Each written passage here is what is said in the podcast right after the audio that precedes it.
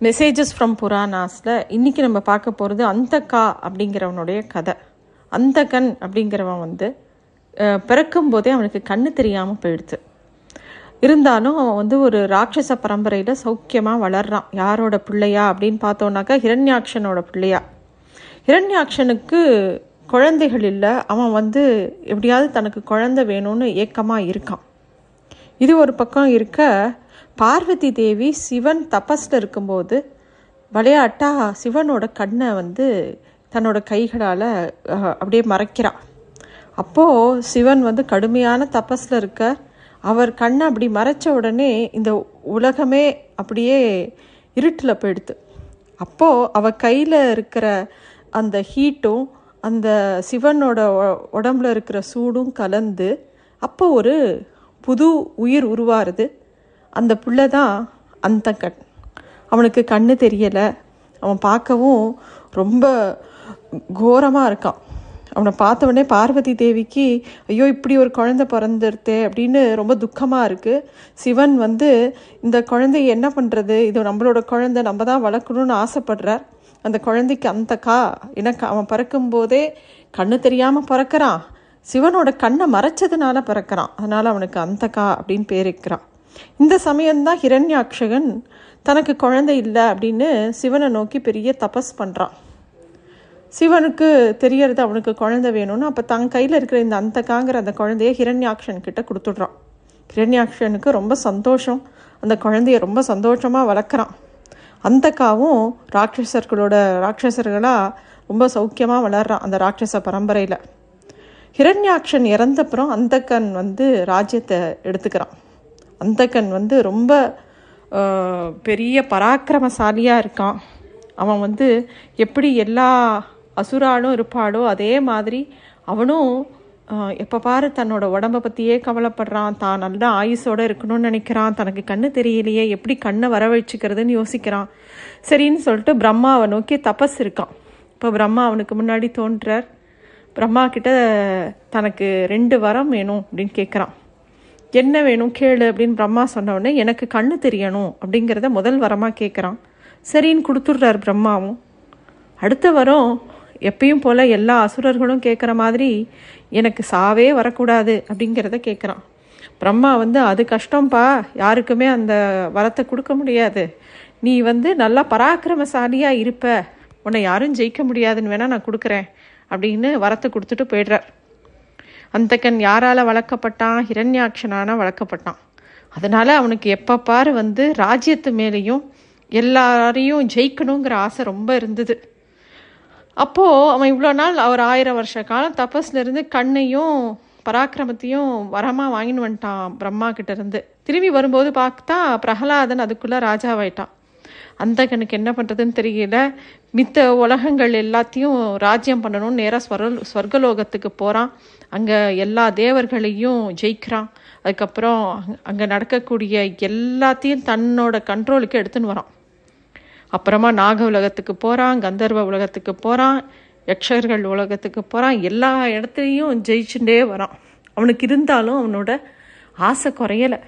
இப்போ நேராக கைலாசத்துக்கு போகிறான் அங்கே போய் அங்கேயும் நந்தியோட சண்டை போடுறான். ஆயிரம் வருஷ காலம் நந்தியோட சண்டை போடுறான். எல்லாரும் நந்திக்காக உதவி பண்ணுறதுக்கு வரா. ஆனால் அந்தக்காவோட அவன் சேர்ந்து அது நிறைய அசுரர்கள் சண்டை போட்டுட்டே இருக்கான். அப்போது அந்த இடத்துக்கு சிவபெருமானும் வரார் வந்து ஒரு ரொம்ப பெரிய ஆயுதத்தை அவன் மேலே போடுற. ஒரு பக்கம் அசுரர்கள் இறக்க இறக்க சுக்கராச்சாரியர் எல்லாருக்கும் சஞ்சீவனி மந்திரத்தை சொல்லி சொல்லி எல்லாரையும் எழுப்பிகிட்டே இருக்கார் அந்தக்கா ஒரு பக்கம் ரொம்ப எல்லாருக்கிட்டேயும் சண்டை போட்டுட்டே இருக்கும்போது இந்திரனை எப்படியாவது வென்றுடணும் அப்படின்னு இந்திரனை நோக்கி போகிறான் அப்போ சிவபெருமான் தன்னோட திரிசூலத்தால் அந்தக்கனை காயப்படுத்துகிறார் எப்பெல்லாம் அந்தக்கனோட ரத்தம் கீழே சிந்துறதோ அப்பெல்லாம் இன்னொரு அந்தக்கன் உருவாகிறான். அப்போது சிவன் வந்து இன்னொரு ஒரு தேவியை காளியை உருவாக்குறார். அந்த காளி வந்து அந்த அந்தகனோட ரத்தம் பூமியில் படாதபடிக்கு அதை அவளே எடுத்துடுறா. அவளே குடிச்சுடுறா.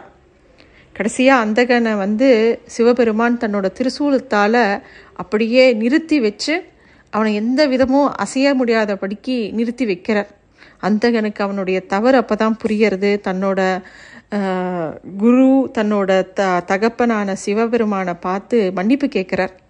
அப்போ சிவபெருமான் வந்து அவரோட மன்னிப்பை ஏற்றிண்டு கணங்களுக்கு தலைவனாக ஆக்குறார் அந்த அந்தக்காவை ஆக இந்த கதையிலேருந்து நம்ம என்ன தெரிஞ்சுக்கணும் அப்படின்னா அந்தகா பிறந்த என்னமோ சிவபெருமானுக்கு ஆனால் வளர்க்கப்பட்டது ஹிரண்யாக்ஷனுக்கு வளர்க்கப்பட்டது வந்து ஹிரண்யாக்ஷனால அதனால என்னதான் நல்ல இடத்துல பிறந்தா கூட அவன் வளர்ப்பு சரியாக இல்லாதனால அவனுக்கு நல்ல குணங்கள்லாம் அவனுக்கு வரவே இல்லை. நம்ம எங்கே பிறக்கிறோம் அப்படிங்கிறது நம்ம கண்ட்ரோலில் கிடையாது. ஆனால் நம்ம எப்படி வளர்றோம் நம்ம எந்த மாதிரி நம்மளோட குணங்களை மேம்படுத்திக்கிறோங்கிறது நம்மளோட கண்ட்ரோலில் தான் இருக்குது அந்தக்கா வந்து சிவபெருமானுக்கு பிறந்து ஹிரண்யாக்ஷனால் வளர்க்கப்பட்டான். அவன் வந்து ஹிரண்யாக்ஷன்ட்ட இருந்த எல்லா கெட்ட குண குணங்களையும் எடுத்துட்டான். அதே பிரகலாதன் வந்து அசுர குலத்திலேயே பிறந்தா கூட அந்த குணத்தெல்லாம் எடுத்துக்காம பகவான் பக்தியோட நல்ல கதிக்கு வந்தான் நமக்கு முன்னாடி பல விதமான விஷயங்கள் இருக்கும். அதில் எது நல்லது எது கட் கெட்டது அப்படிங்கிறது நம்ம தான் யோசித்து முடிவு பண்ணி எந்த பாதையில் போகணுங்கிறத நம்ம சூழ்நிலை தான் நிறைய நம்ம முன்னாடி கொண்டு வந்து வைக்கும். நம்ம தான் சரியான ஞானத்தோட எந்த சைடு போனால் நம்ம வாழ்க்கை நல்லபடியாக இருக்கும் எந்த இடத்துல நம்ம தர்மத்தை கடைபிடிக்க முடியும்னு பார்த்து அதன்படி போகணும். இன்னொரு விஷயம் என்னென்னா வாழ்க்கை வந்து நம்ம எங்கே பிறந்திருந்தாலும் நமக்கு நிறைய நல்ல விதமான வழிகளையும் காட்டும் மோசமான வழிகளையும் காட்டும். இந்த நல்ல வழிகளை தேர்ந்தெடுக்கிறதுங்கிறதுக்கு பகவானோட அருளும் வேணும் குருவோட அருளும் வேணும். அது மூலமாக தான் அந்த நல்ல வழியை நோக்கி போக முடியும். இந்த பிரகலாதன் அந்தக்கன் ரெண்டு பேரோட கதைகளும் அவள் எங்கே பிறந்திருந்தாலும் எப்படி வளர்க்கப்பட்டாலும் அவளுக்கு எது சரி அப்படிங்கிறது அவள் முன்னாடி வந்துட்டே இருக்குது பிரகலாதன் முதல்லயே பகவானோட மேலே பக்தி இருந்ததுனால நல்ல வழிக்கு வந்துட்டான் அந்தகனுக்கு சிவபெருமான் வந்து நேரில் அவ்வளோ சண்டை போட்டு அந்த தர்மத்தை காமிக்க வேண்டியிருந்தது. ஆனால் அதையும் அவன் ஒரு இடத்துல புரிஞ்சுண்டு அந்த நல்ல வழிக்கு வரான் ஆக எங்கே பிறந்தாலும் அது வந்து முக்கியம் கிடையாது. எந்த குடியில் பிறக்கிறோம் எப்படி பிறக்கிறோம் அது அது அது வந்து நம்ம கண்ட்ரோல்லையே கிடையாது. ஆனால் நம்ம எப்படி வளர்கிறோம் நம்ம வாழ்க்கையில் எந்த மாதிரி சாய்ஸஸை பிக் பண்ணுறோங்கிறது நம்ம கையில் தான் இருக்குது அதுதான் இந்த புராண கதையிலேருந்து நம்ம தெரிஞ்சுக்க வேண்டிய இது நன்றி.